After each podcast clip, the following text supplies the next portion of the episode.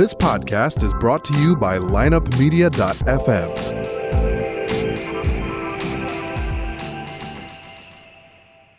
Visionary Wealth Advisors is an SEC registered investment advisor with offices located in Colorado, Florida, Illinois, and Missouri. Investment information presented in this broadcast is for educational purposes only and should not be relied upon by any individual. It is recommended that all listeners seek individual advice from a qualified tax, legal, or investment advisor. Any reference to a market index is included for illustrative purposes only, as it is not possible to directly invest in an index. All statements and opinions expressed in this broadcast are based upon information considered to be reliable, although no express or implied warranty of accuracy is given. It is important to consider that all investments involve risk, and no investment strategy can guarantee positive results. You know, it's been said that success comes to those who wait. Belief started in the fourth grade. I believe that it's earned with the right attitude, And I had this nagging feeling a great belief system, I was capable of so much more. action every single day. In all the pursuits that we have in our lives, I think there's an element of suffering. When you mix that in with faith, courage, discipline, and most importantly, a vision, Never give up on yourself. that's when greatness happens. The Circuit of Success with Brett Gilliland. Welcome to the Circuit of Success. I'm your host, Brett Gilliland, and founder and CEO of Visionary Wealth Advisors. Each week on the Circuit of Success, we're excited to bring what I call the brilliant minds of today to talk about whatever the topic is we're going to talk about each week. So we bring authors, we bring professional athletes, we bring business leaders, we bring phenomenal uh, wealth advisors from our firm, Visionary Wealth Advisors. And today, I'm uh, honored to be interviewing Brad Keene. Brad, how you doing? Good, thanks, Brett. Good. It's good to be with you. Glad to be here. We're normally about, you know, 17 feet. We're two doors away from each other in O'Fallon, Illinois. But today we are sitting out here in the KTRS studios and uh, excited to have you on the show today. We're going to talk about asset allocation. We're going to talk about risk management, lots of stuff. And I guess first question, we'll just dive right in. Well, actually, before we even go there, you've been doing this, what, 18, 19 years? More than that? 23 years, actually. years. Yeah, I know I look off. pretty young, but started Yeah. in the business in 1996. So this is my 23rd year. So That's yeah, it's awesome. gone fast. Time flies when you're having fun. certified financial planner. And so, uh, again, the topic we're going to talk about today is asset allocation. And what I would ask you is do you believe that most people even understand what asset allocation is and what it means? I would say the average person probably does not understand it. I think it's one of those terms that gets thrown around in the financial industry like other terms, diversification, asset allocation really becomes kind of cloudy, I think, for most people at some point. So I think it's our job to try to illustrate what that really means to them, to their portfolio, to their risk tolerance, and to really try to illustrate that in the best capacity we can. And that's really, I think, what we have the job to do first and foremost. Yeah. I talked about this earlier on a show, um, but it's communication, right? I mean, it just no different than if it's your marriage, your children. Uh, communication is key. And I think the more we can educate our clients on exactly how they all are all allocated, uh, the better, right? Because you always hear the old don't put all the eggs in one basket. So when you hear that, what comes to mind? What, what are your thoughts?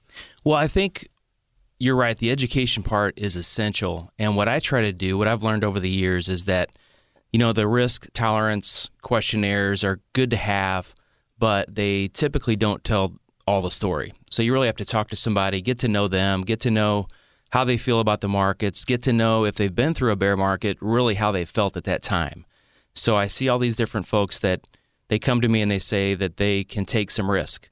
But when the market starts to go down, they're the first ones to call and they're worried about their portfolio. So I think that's our job as advisors to really talk to the client, find out their fears, find out what their experiences have been, and really try to dive into where they should be on that asset allocation range. So, how much should they have exposed to stocks? And if they've been through 2008 and 2009, that's a great barometer because that may be the worst. Hopefully, that's the worst situation many of us go through in our careers. So, if, if they can stomach that and we can determine how that pain point was at that time, I think it helps to zero in on where they should be today. Yeah. So has the technology when you when you look at the technology and we have would you say that it's made it easier to illustrate asset allocation to clients? I would say it has, yes. So at our firm, we use Riskalyze, and I'm not sure if you use that, Brett, Yep. but many of us do. And, and that technology has really allowed us to put in the portfolio and back test some different scenarios. So we can go back and say if we have another 2008 or 2009 event based upon how you're invested, how would you have done? And really, it boils down to absolute dollars. And that's been really helpful for people to see. You know, we can talk about percentages all day long. You might have been down 18% or 20%. But the reality is, when people get closer to retirement and those portfolios get bigger, those absolute dollars get bigger. So to say you're you may lose 18% in this scenario may not sound too bad, but when you boil it down to a certain dollar amount, you can see people's body language change. And so, technology like Riskalyze has really kind of helped us uh, make it easier to illustrate without having to create, you know, the wheel ourselves. Right. Yeah, it's uh, so walk us through that process. So I'm a client and I want to understand, or I'm even a listener today. I'm not a client. I'm a listener, and I'm I'm thinking, gosh, I don't know what risk I'm taking. I am getting closer to retirement, or I'm thinking about retirement, or I'm in retirement. I have no idea, other than maybe the 10 questions my advisor asked me. I have no idea what my risk tolerance is. What's that process like with you? Yeah, so that's um, a series of discussions, and then, like I said, if you if you put the portfolio into Riskalyze, it will actually back test, and you can, you know, use different scenarios where interest rates rise. How does that affect your portfolio? What if we have a 2008 2009 event? How does that affect your portfolio? And so, really, it's just a series of asking them questions, talking about it each meeting. Keep talking about the risk, keep talking about where they are, talk about what could happen if the markets go down, because that's a reality and we know it, it's going to happen at some point. Right. Absolutely. Absolutely. So, it seems like there's more and more products, even probably being created by the day. I think what's great about our firm, Visionary Wealth Advisors, we talk about all the time is we don't manufacture products um, so we, we can be agnostic to the deal, right? Because you get paid the same regardless. But at the end of the day, there are more products than ever to choose from. And does this does this make asset allocation decisions harder? It does, yeah. So we've seen over the past twenty or thirty years the number of choices multiply exponentially. So when I started in the business in 1996, mutual funds were really kind of at their sweet spot. They'd been around for 10 or 20 years um, actually longer than that, but they had really gained momentum as a place for people to invest their money. And then in 1993, exchange traded funds were created. So these ETFs actually added another layer of complexity and choices. Really, it boils down to choices. So we've all read the studies where asset allocation drives about 90% of your investment returns long term. So what that means is how much do I have in stocks versus bonds or other asset classes? that really, when you look at the historical data, is really what drives how much money you're going to make or lose long term. But in our business, our job as financial advisors is to weed through all the details and figure out how to invest. If somebody wants to be 60% stocks, how do we invest that 60%? And that's where the complexity of all these different products has, has come into play, where it used to be a little bit easier to just buy a mutual fund you know, now we have smart beta ETFs, we have sector funds. You know, you can you can dive into these different sectors and really pinpoint where you want to invest your money. And that's just something we didn't see 15 or 20 years right. ago. So it makes that discussion a little bit more complex because you know, clients some clients expect you to drill into these different sectors and some just want to have a high level, you know, S&P 500 type exposure, but there are many choices out there, and that's one of our jobs is to weed through the the different choices and find out what makes the most sense for the client. Lots of noise out there, isn't there?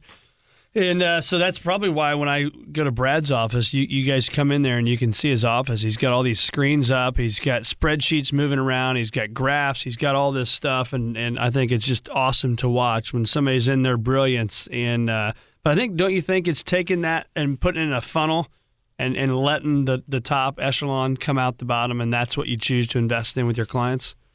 Well, I think it takes time, yes, to weed through those different choices and try to find the best mix of, of securities for the portfolio. So, you know, asset allocation really boils down to how do you mix all these different investment choices together to create the portfolio. So, the analogy I use is if you're going to bake a cake, you don't just go in the kitchen and start grabbing ingredients and throwing them in a bowl and, and hope it works. You want to have a recipe, and the recipe that you use might be a little bit different than your friend or somebody that you know from work. So if we're all baking a chocolate cake, we all have a little bit different recipe. Hopefully, it turns out great and it's a delicious cake. But you know, maybe it's your grandmother's old recipe where she uses a specific ingredient that nobody else really uses. When you're when you're building a portfolio, you're using different ingredients. So, you know, it's it's important to try to figure out what the best ingredients are and the proportions that that come together to make the best cake or the best investment portfolio. So that's really a, a, an important part of what we do is is trying to find, like you said, we're not we're independent, so we don't have anyone telling us what products or what securities we can use. You know, it's it's up to us to kind of weed through those and find the best product, the best security for the portfolio that has the best risk return optics and maybe is at a lower expense ratio than others. So that's difficult with literally 30 or 40,000 different securities to choose from. We have to use technology to try to make that that more efficient. Yep. So talk to us. I'm going to back up a little bit. I know you know, maybe give us the the 100,000 foot view and I know 95% of our listeners probably understand this and know what this is, but I'm going to ask it anyway uh, for those that may not. A mutual fund. What is a mutual fund? ETF. I think we just say these things in our industry, right? But does do people really truly know what an ETF is versus a mutual fund? I don't think they do. I think that well, I think the mutual fund has become kind of a staple. Yeah. So it's people, in their 401k. They're used to seeing it. Yeah. Exactly. It's in their 401k in, in some way, shape, or form. And so if you go back to history, actually, mutual funds were started back in the 20s.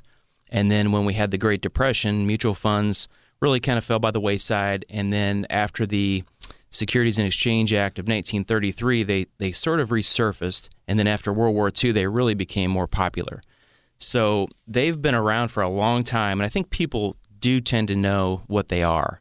So a mutual fund really allows an individual who doesn't have a lot of money to buy one specific security. And inside that security, the mutual fund may own 2,000 different stocks or bonds. Yeah, there's no way you could possibly go, you know, with a hundred grand that you could go out and buy 2,000 different securities. Exactly. So if you had $1,000 and you bought a mutual fund, you can take that $1,000, buy the mutual fund, and the mutual fund manager will go out and, and maybe buy 500 or 1,000 different securities. So it's a very efficient way for an individual investor to get an investment into a certain area. So that's been around for a while. ETFs, exchange traded funds, have only been around about 25 years. So I think those are securities that most folks don't really understand and but they're becoming more popular. So you're seeing a lot of money go into ETFs. So ETFs are exchange traded funds and they work just like a mutual fund except they trade like a stock. So the price changes throughout the day and so they're more liquid and you can write option contracts against ETFs, you can short ETFs. So they really function just like a mutual fund but with more options. So it gets Yeah. back to our discussion about complexity. Now that just adds more complexity. Do you short the ETF? Do you buy an option contract on the ETF? You know, these things didn't exist Right. 25 years ago. And I think the mutual funds too, that people most understand, but maybe some don't, is if, if you called me at nine o'clock this morning, or I called you, Brad, and said, "Hey, sell my ABC mutual fund," m- mutual fund, you're waiting. excuse me, you're waiting till when to sell that? So those mutual funds will actually settle about 5 p.m. Central Yeah. Time. So you, even though there's market stuff going on right now, you can't necessarily get out exactly when you want. Exactly. Right. Exactly. You're going to get the price at the end of the day. And so with a, that's a great point with an ETF. In fact, I just had a client call this morning and he had he had a financial sector ETF that he bought 6 months ago. And he doesn't think that bank stocks are going to do very well, so this specific ETF that he owns, he wanted to sell it this morning, first thing in the morning at 8:30 when the market opened. And so we did that. But if he had a mutual fund, even if he did it at 8:30 in the morning or at 2:58 p.m., you're going to get the price at the end of the day. So it's a great point. People get confused by that, but it, it normally doesn't make a big difference, to be Right. honest. But when we have so much volatility, um, like we've seen over the past year, it really does, I think, give people the comfort that they can get out of that security throughout the day if they really want to. Yep. So you're listening to the Circuit of Success with Brett Gilliland. I'm joined with uh, Brad Keene, Senior Wealth Advisor with Visionary Wealth Advisors here today. We're talking a lot about the market. We're talking about asset allocation. We're talking about what's your risk tolerance. How much risk are you willing to take? Because at the end of the day, people want to make sure there's a return of their money, not just the return on their money. So we're going to go to break. We'll be right back with Brad Keene.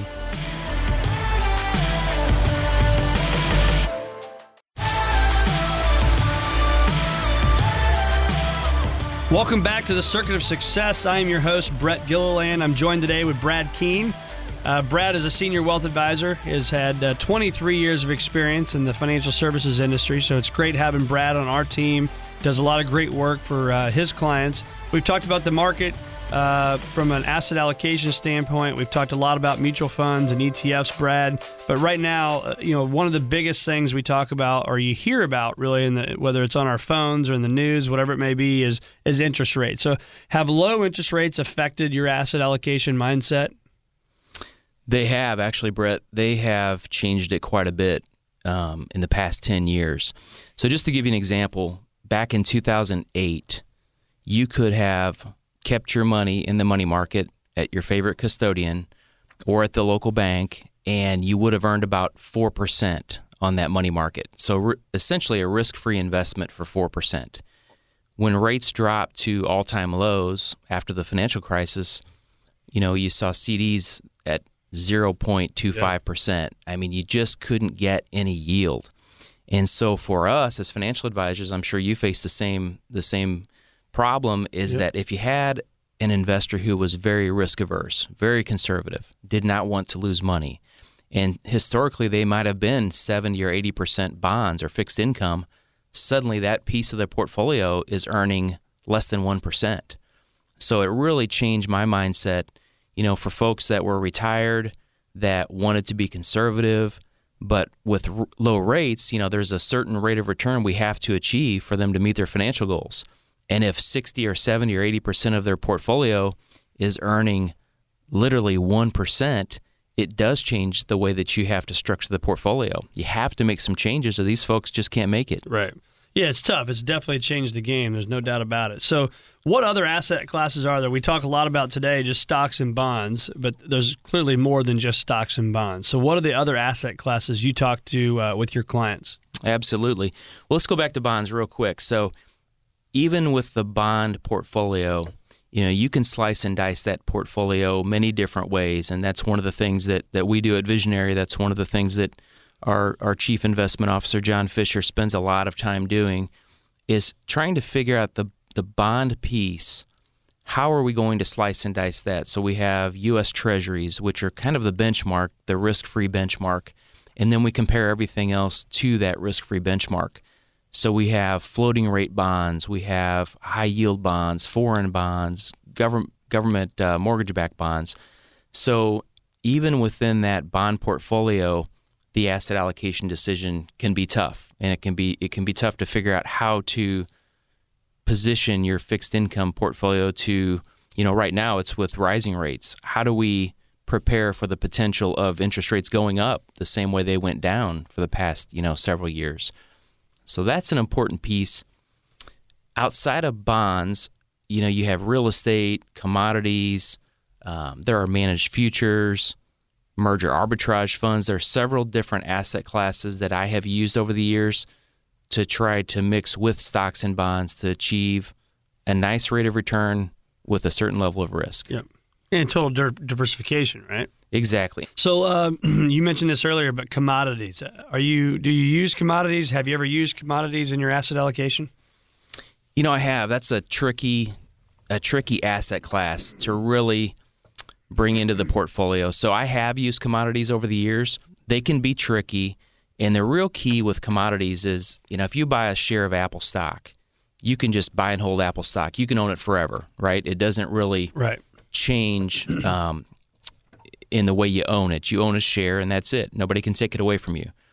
If you buy commodities, how do you really own coffee? How do you own cattle? How do you own orange juice? So these are commodities that have an expiration date. So with that expiration date, you really have to use futures contracts and you get really complicated really fast.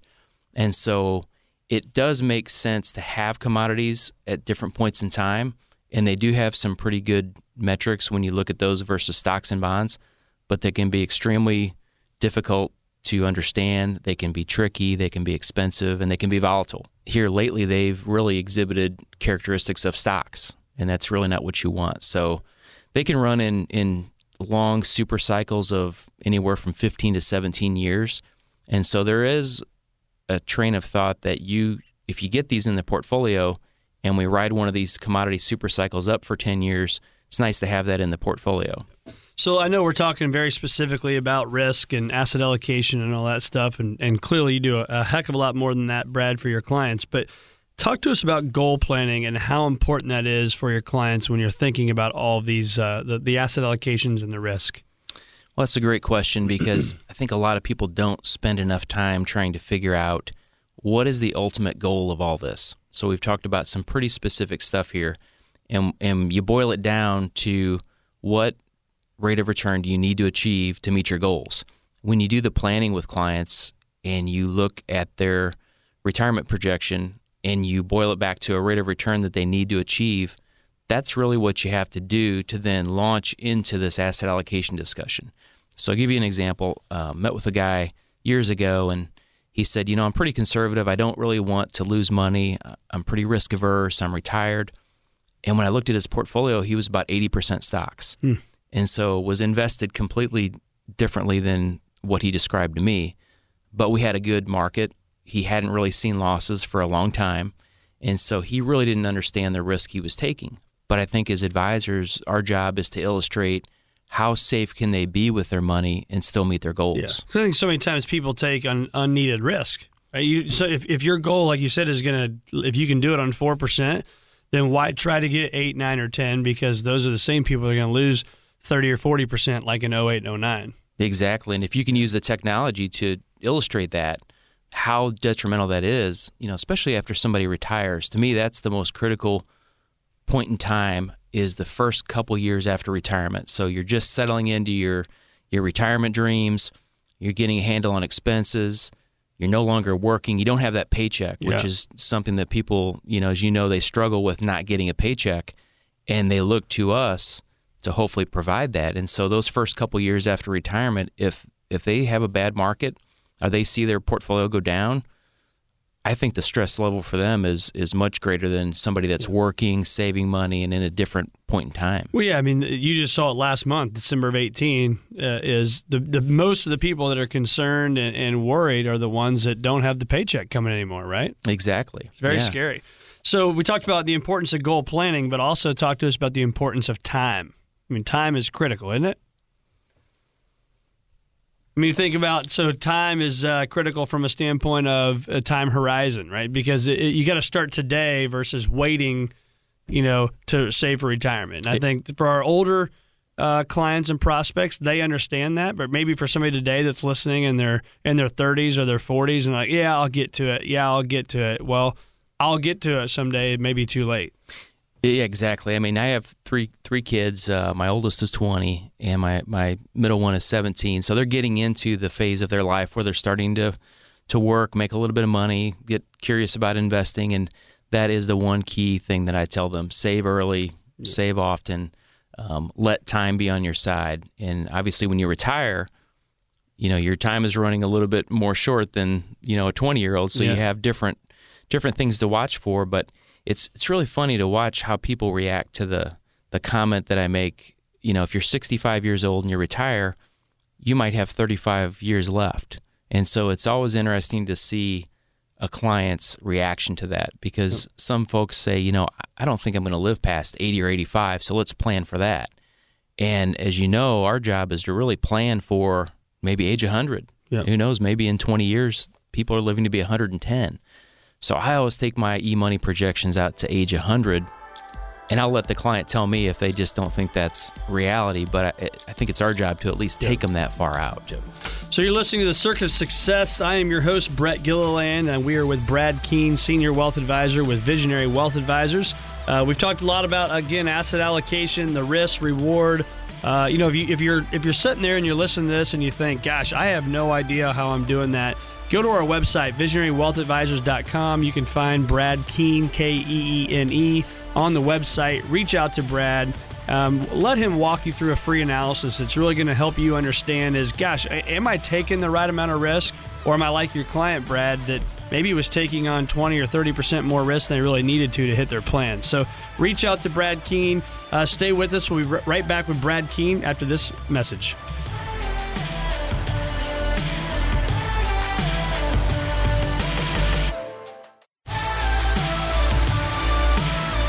Welcome back to the Circuit of Success. I am your host, Brett Gilliland, uh, founder and CEO of Visionary Wealth Advisors. You know, every week we uh, we love bringing you great new guests. Uh, a lot of times we talk about mindset, we talk about grit, we talk about what it takes to be successful.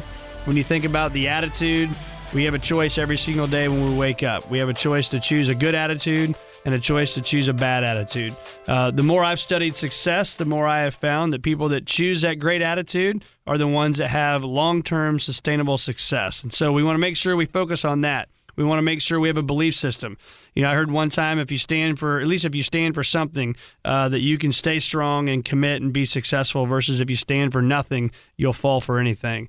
And the last thing is action. It takes action every single day. You got to get up and you got to go make make things happen. It's not just going to happen for you. So that ultimately gets results in your life. And uh, we're talking to a man here, Brad Keene, CFP, Certified Financial Planner with Visionary Wealth Advisors. So we've talked about goal planning. We've talked about having time on our side.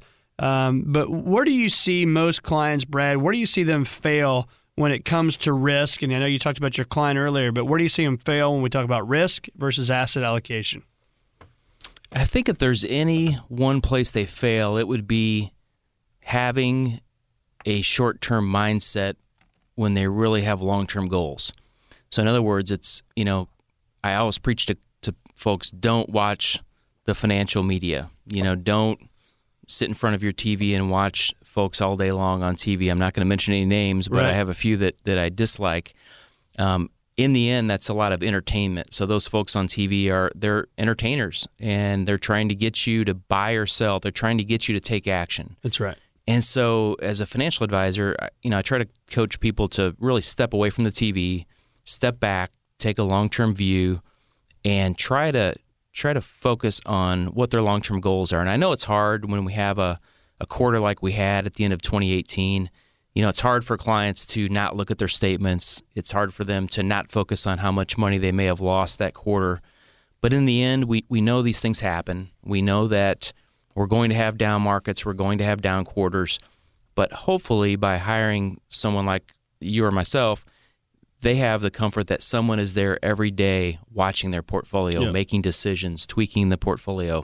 You know, we're watching the news programs, we're doing the research. So, you know, hopefully folks um, take a step back and don't get so focused on the short term results. Yeah. And so if you look at history, you look at what works in investing, it's really having a long term approach. So that's the biggest advice I can give to people. Well, I think too is the difference is I always use the word accountability. Is at the end of the day, Brad Keene with his clients, you have accountability. So you you're not going to go on and we again won't name any names, but you hear these people on television they make these major predictions and people hear them and they want to run with them. And why, Brad, did you not do this to my portfolio?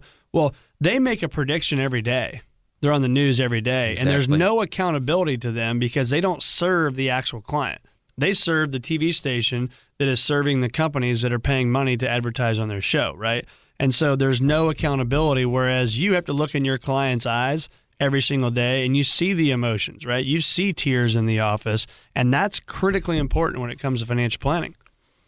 It is, yeah. And I, I probably take it a little too personally sometimes. And I mean, I get emotionally invested with my clients. I've had some for you know 20 years, the same the same folks. Yep. So I take it very personally, and so yeah, we don't want them to get their advice from TV when we don't know what the motives are. We don't know, like you said, what what has the success rate been. So that's that's a key point that I make with folks when they call me and they say that they saw so and so on TV and they predicted this. Okay, maybe rising rates. It may be the dollar is going to crash. Whatever the case may be.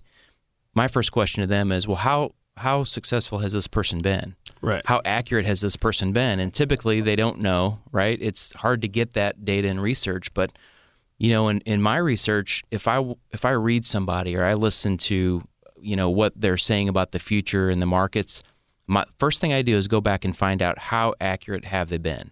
And so if somebody's always, you know, calling for the the sky to fall, you know, that's a chicken little, and so eventually they'll be right. Right. But they may not be successful all the time. So and, and nobody is, but you know, you try to find people who have had a history of making uh, correct calls and and been accurate about what they're predicting, and then at least you can make you know some judgments from from their you know uh, critical thinking. Yeah. Well, I think it's you, you're one of those guys I trust in the uh, all of our advisors, but you know us working so closely together.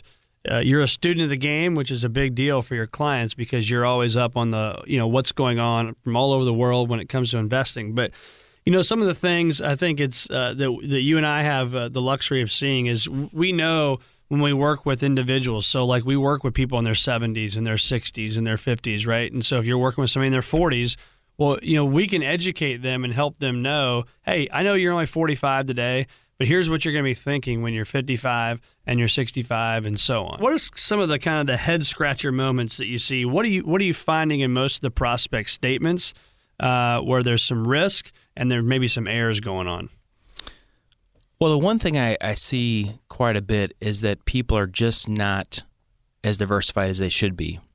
They they own maybe quite a few different holdings, mutual funds, but when you look at the types of funds they own, there's a lot of times correlation that's that's very high. So in other words, they may own three or four different large cap funds that own large U.S. companies. But if you look at how those are correlated, they, They all all move in the in same thing. Exactly, they move in the same direction. So you know that's a critical part. Is that once again try to find pieces that work independently in the portfolio. So I'll find people who have a lot of different funds and they think they're diversified, but when you boil it down, they've got a lot of holdings that are really going to go up or down in, the same direction. Yep. So when you look at uh, the other thing that I think is critically important, I say that word a lot, but is the fiduciary versus non-fiduciary, right? A broker dealer type stuff. Why is being a fiduciary uh, so important to you? Because obviously you you clearly could have gone anywhere you wanted to go in this industry, but you choose to be a fiduciary and you choose to be a visionary wealth advisor. So so why a fiduciary? That's right. Well, Brett, I started my career back in in uh, a long time ago. I'm not gonna I'm not gonna name a year, but uh, I started with a firm in Clayton, and they were registered investment advisors. So I'm a young guy. I don't know much about fiduciary versus non-fiduciary or independent and RIA. Those were terms that were new to me. And I started with this firm, and they were 100% RIA, fee only, no conflicts of interest fiduciaries. And so that's how I was raised in the industry. I mean, that's all I knew. Right. So you may have somebody else that was raised in a different, you know, commission-based environment or, you know, wirehouse environment where there wasn't that uh, fiduciary duty, and maybe that's all they know. But that's that's where I came from. That's that's how I've been raised in the industry, and and that's where we are today. So I think it's important, and I really emphasize this for my clients is the fiduciary aspect. Um, I'm not sure if you've read the book by Tony Robbins um, recently. He he wrote a book about Yep. financial investing, and I agree with a lot of what he says. And he makes a, a point in that book to kind of identify um, the the suitability standard um, versus doing what's in the best interest of the client, and that's really the fiduciary standard that we abide by every day. And what makes that powerful is my clients know if if I call them and I say, I want to sell this this ETF or this fund or this stock, if I tell them I want to buy or sell something, they know 100% without question that it's because I think it's in their best interest. There's no commission, there's no kickback, there's no sales contest, there's no ulterior motive for me to make that recommendation. At the end of the day, it gives me a lot of comfort to say that to clients. And I think it gives them a lot of comfort to know that every decision we make, there, there's no other reason except for we think it's in their best interest. Right. Yeah, you get paid the same regardless, right? We we make more money when they make more money, That's and right. that's the beauty of the fee based RIA system is that we're we're really at the end of the day we get compensated for our clients being successful. So here's what I would ask you if you're listening to this show right now and you've heard Brad Keene uh, give a lot of uh, just a wealth of information. I would ask you these following questions: Do you know what your asset allocation is? Do you know what your risk level is? Do you know where you're invested right now? Right? Are you invested in large cap, mid cap, small cap, international, and some cash, and et cetera, et cetera, right? Or do you know where you're invested? And the most important thing is have you compared that to where you, you are with your goal planning? And I think if you don't know that answer, that's the call to action today is to pick up the phone or email Brad Keene. Brad, what's your email address? It's brad.keen at vwa llc.com. So reach out to Brad Keene there. You can also find him on our Visionary Wealth Advisors webpage at visionarywealthadvisors.com. Uh, check us out on the circuitofsuccess.com as well. We're along all social media. We'd love for you to follow us. You know, rate the show. This also is a podcast on Mondays on iTunes and SoundCloud and Stitcher and everything else like that. Uh, but share this. Share this with your friends. Share this with anybody you know that needs to learn more about their asset allocation, their risk management. Brad Keene is the man to call. So thanks for being here today, Brad. It's been great having you. Thanks for having me, Brett. Appreciate it. All right, for those listening again, visionarywealthadvisors.com. Check us out every single week here on the Big 550 KTRS. Thanks for listening. Have a great week.